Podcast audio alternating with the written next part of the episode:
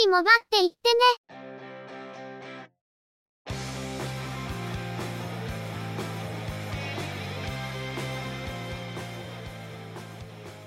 この番組は、モバイル通信に関する技術や業界の動向についてのニュース、IT ガジェットについての情報などの話題を中心にご紹介しています。この番組内でのおしゃべりは、すべて合成音声でお送りしております。多少お聞き苦しい箇所もあるかと思いますが、あしからずご容赦ください。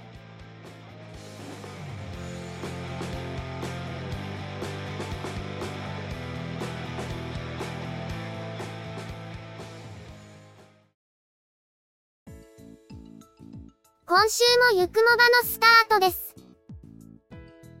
お届けいたしますのは、ネタを探してきたり、いろいろしてるのが中の人、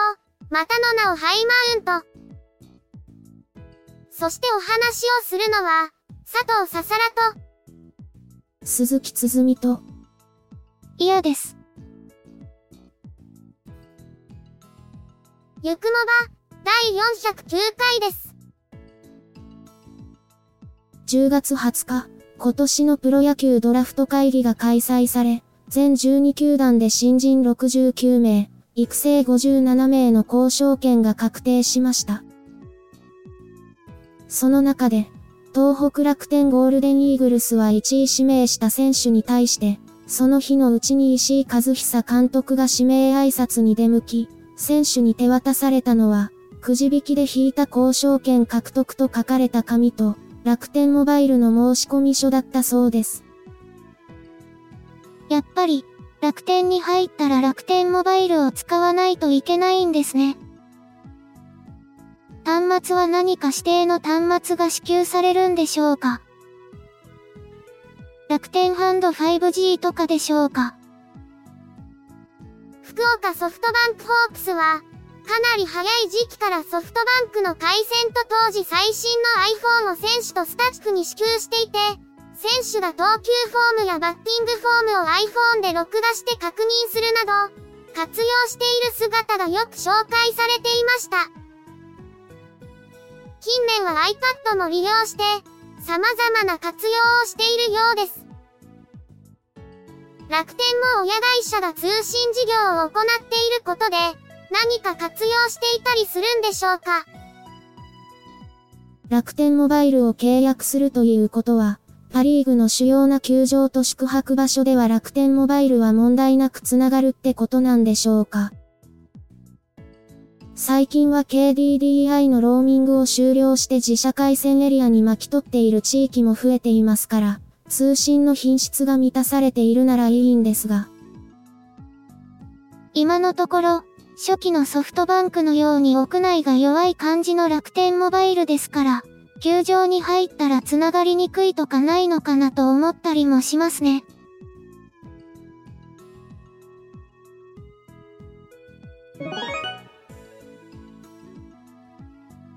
それでは、今回のニュースです。アップルは新製品の発表を行い、第10世代 iPad、新型 iPad Pro、Apple TV 4K の投入を明らかにしました。第10世代 iPad は iPad Air と同様の外観になり、ディスプレイサイズは10.9インチ、タッチ ID は画面の横からトップボタンへ移動しています。プロセッサは A14 Bionic。アウトカメラは12メガピクセル。240fps のスローモーションビデオ撮影や 60fps の 4K ビデオ撮影に対応。インカメラは視野角122度の12メガピクセルで、iPad としては初めて横向き、長辺側にカメラが配置されました。インカメラはユーザーの動きに合わせて自動的に向きを変えたりズームしたりする、センターフレームにも対応します。Apple Pencil は第2世代ではなく第1世代を使用するとのことですが、本体の端子はライトニングではなく USB-C となっているため、専用の変換アダプターがリリースされるとのこと。ただ、このアダプターがメスメスの JJ アダプターのため、アダプターから本体に接続する USB-C to-C のケーブルが必要になります。ストレージは 64GB と 256GB の2種類、Wi-Fi モデルと Wi-Fi プラスセルラーモデル、カラーはブルー、ピンク、イエロー、シルバーの4色がラインナップされます。iPad Pro は11インチが第4世代、12.9インチが第6世代となり、今回は M2 プロセッサが搭載されました。ストレージ容量は 128GB、256GB、512GB、1TB、2TB が設定され、最大の 2TB で Wi-Fi プラスセルラーモデルの場合、11インチで324,800円、12.9インチで37万2800円になるとのこと。M2 プロセッサが搭載されたことで、プロレスビデオ撮影が可能になり、プロレス映像のトランスコードは M1 プロセッサとの比較で最大で3倍高速化されているとのこと。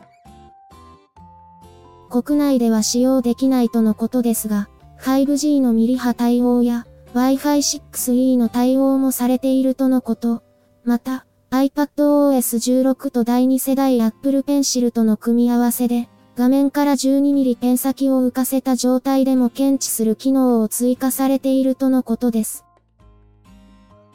カメラは、1200万画素の広角、1000万画素の超広角のデュアルカメラにライダースキャナーを搭載。フロントカメラは1200万画素の超広角でトゥルーデプスをサポートします。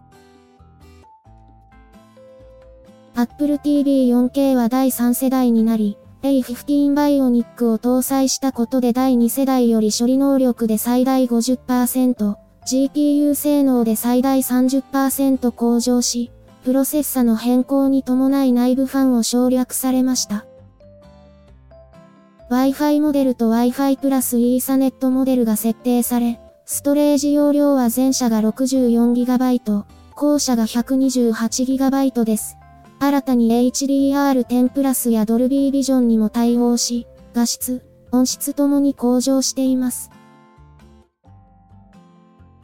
事前告知なしで、Apple のホームページがメンテナンス中になることで察するいつものやつで製品がアップデートされました。第10世代 iPad はついに旧来の iPad のハードウェアフォーマットがなくなることになりますが、第9世代については継続販売されるとのことです。Apple Pencil が第1世代を継続することで、アダプターの使用が物議を醸していますが、中の人は比較的好意的に受け止めることにしています。やはり、第1世代の本体への直差しは、運用する上でかなり不便を伴うので、ペンホルダーに入れた状態でケーブルで接続できる方がいいと思うわけです。実は Apple Pencil の付属品で、ライトニングケーブルで充電するための JJ アダプターは付属していたりするんですが、これは充電だけを想定したもので、本体への接続を想定したものではないんですよね。今回のアダプターはこのアダプターの延長線上にあるものという認識だったんですが、思いのほか突っ込みが多いですね。iPad Pro はプロセッサだけのマイナーチェンジかと思いきや、意外と変更点があるなという印象です。Wi-Fi 6E と 5G ミリ波は国内未対応とのことですが、5G については対応周波数が国内のものではないとのことで仕方ないかなと思います。Wi-Fi 6E については国内で電波法施行規則が変更されたのがつい先日の話なので、リリースの時点では技的の手続きが間に合わないからではないかと思います。途中で技的の申請を通して技的番号の変更と電子表示を変更することで対応をするのか、今回のモデルでの対応を見送って次のモデルから正式対応とするのか、ちょっと気になるところです。Apple TV 4K については、順当に進化していると思いますが、この手のデバイスとしては放置されていた期間が長いためか、ちょっと影が薄いですね。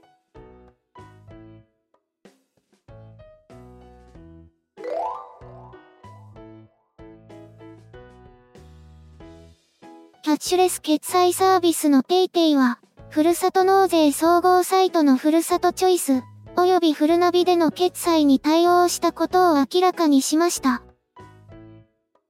ふるさとチョイスは10月20日から、フルナビは10月27日からの対応となり、10月17日から PayPay が開催しているキャンペーン、超 PayPay 祭りの対象になっているとのことです。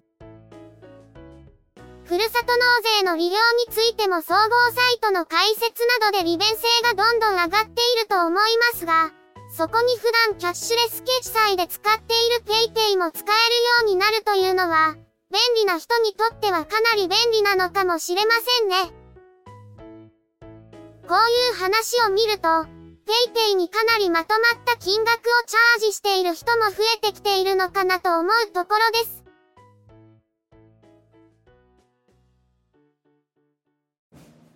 AFV、艦船、航空機、自動車などのスケールモデルが好きだけど、制作テクニックなどの情報交換に困っている方はいませんか？そんな方はぜひご連絡ください。SMBF はそんな皆様とのコミュニケーションを目指している模型サークルです。スケールモデルビルダーズ福岡は福岡市を中心に活動中。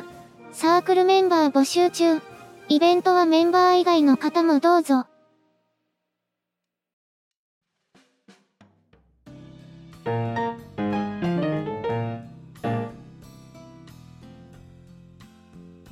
国際電気通信基礎技術研究所 ATR と大阪大学は、河野太郎デジタル大臣のサイバネティックアバターを開発したことを明らかにしました。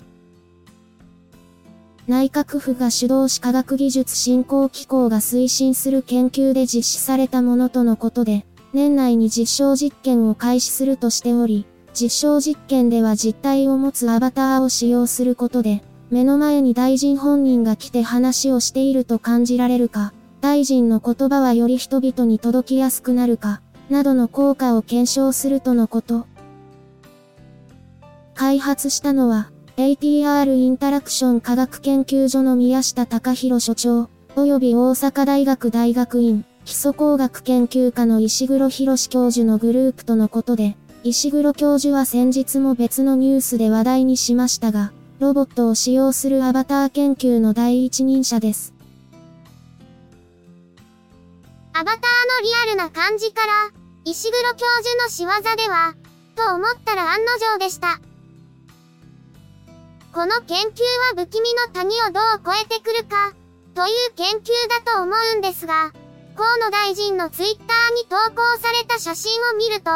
本人と並ぶと違和感があるものの、単独で写っている写真は思っていたほど違和感がなくて驚きました。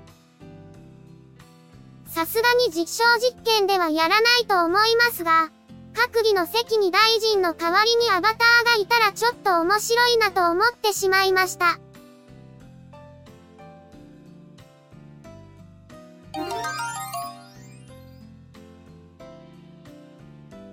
ピクシブは、イラストなど従来の投稿作品と AI が生成した作品の住み分けを行うため、10月下旬から AI 作品を判別する仕組みを導入することを明らかにしました。今回の改修で、投稿編集時に AI 生成作品と設定できる機能を提供するとともに、検索時などに AI 作品をフィルタリングする機能や、AI が生成した作品のみのランキングの提供などを予定しているとのことです。ピクシブはこの先も AI が関与した成果物の完全な排斥は考えていないとしていますが、AI はクリエイターを大いに助ける技術となり得るとする一方、現在は倫理や規定が追いついていない過渡期であるとして、AI 技術に関連する課題について調査や検討を続けていくとしています。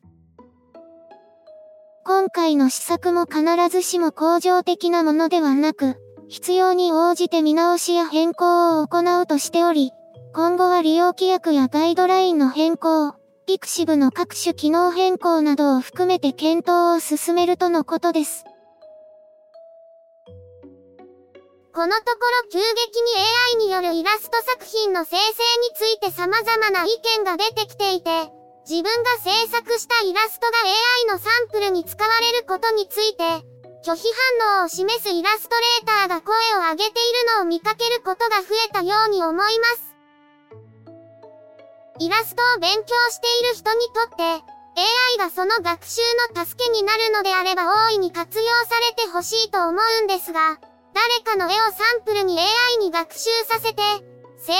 された絵を自分のものとして公開するような行為はさすがにおかしいなと思うところです。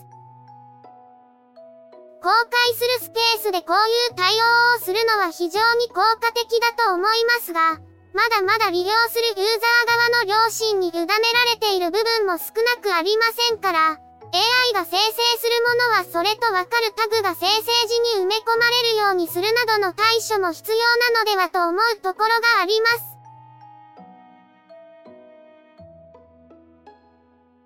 す。今回のニュースは以上です。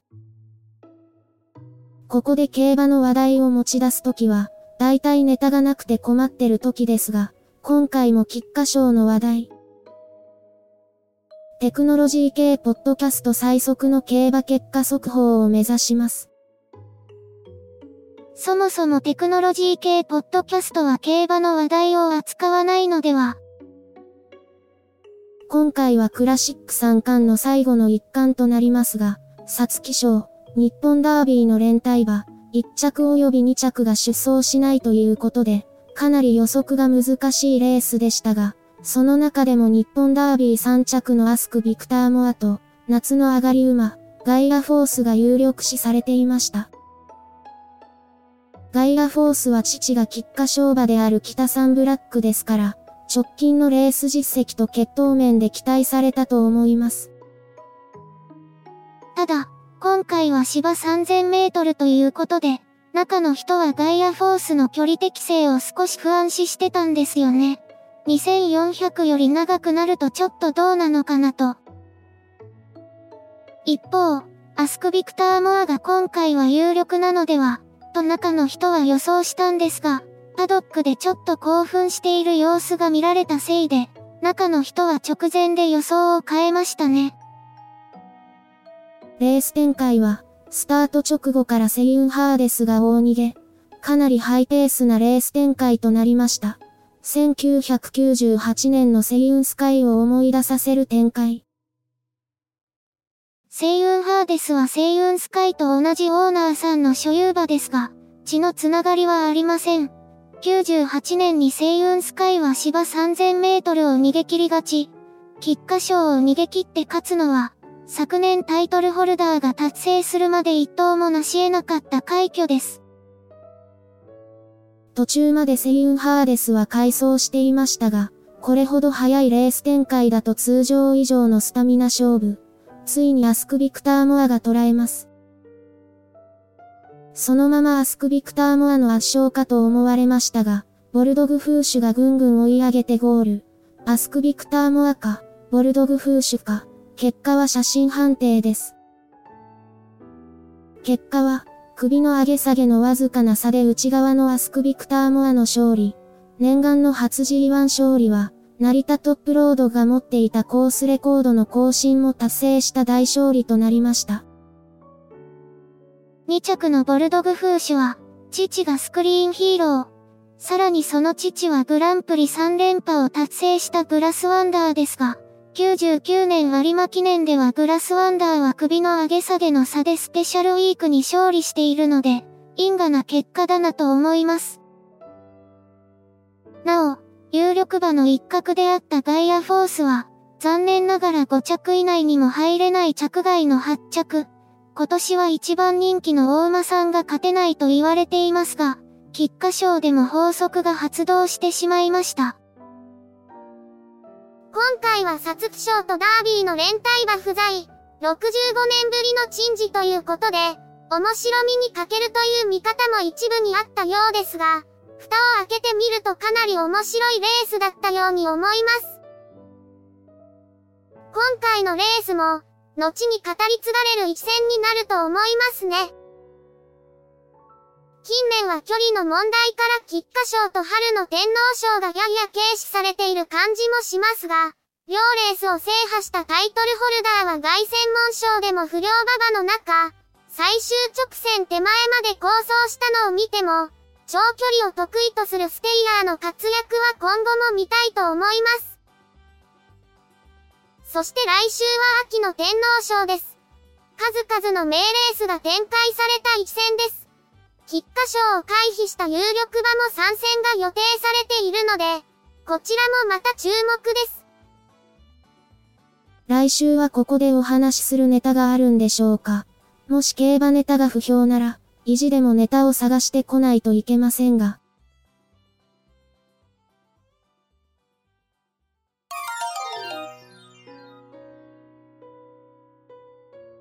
今週のゆくもばは、そろそろお別れです。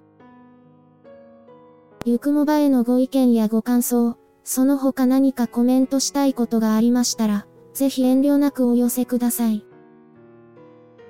Apple Podcast へのレビュー投稿、ブログへのコメント、メールフォームからの投稿、Twitter でハッシュタグ、シャープ y, u, k, u, m, o, b, a をつけたツイートなど、送りやすい方法でお気軽にいただければと思っています。ハッシュタグはアルファベット小文字。日本語ハッシュタグは使用していませんのでご注意ください。他にも Facebook ページや Discord サーバを運用しており、こちらでのコメントも歓迎します。詳細は Twitter アカウントをご参照いただければ幸いです。いただきましたコメントは、おおよそ月末をめどにしてご紹介させていただいています。また、ゆくもばで過去に配信していたものの再配信、ゆくもばアーカイブスを不定期で連続配信しています。お時間がありましたら、過去の振り返りとしてお聞きいただければ幸いです。では、今回はこれで失礼いたします。また次回、皆様のお耳にかかれますように。ゆっくりもばっていってね。ゆくもばは、チェビオ、クリエイティブスタジオを使って作成しています。番組作成にかかる一切を取り行うのは、中の一言ハイマウント。お話をしましたのは、佐藤ささら。鈴木つづみ。いや、でした。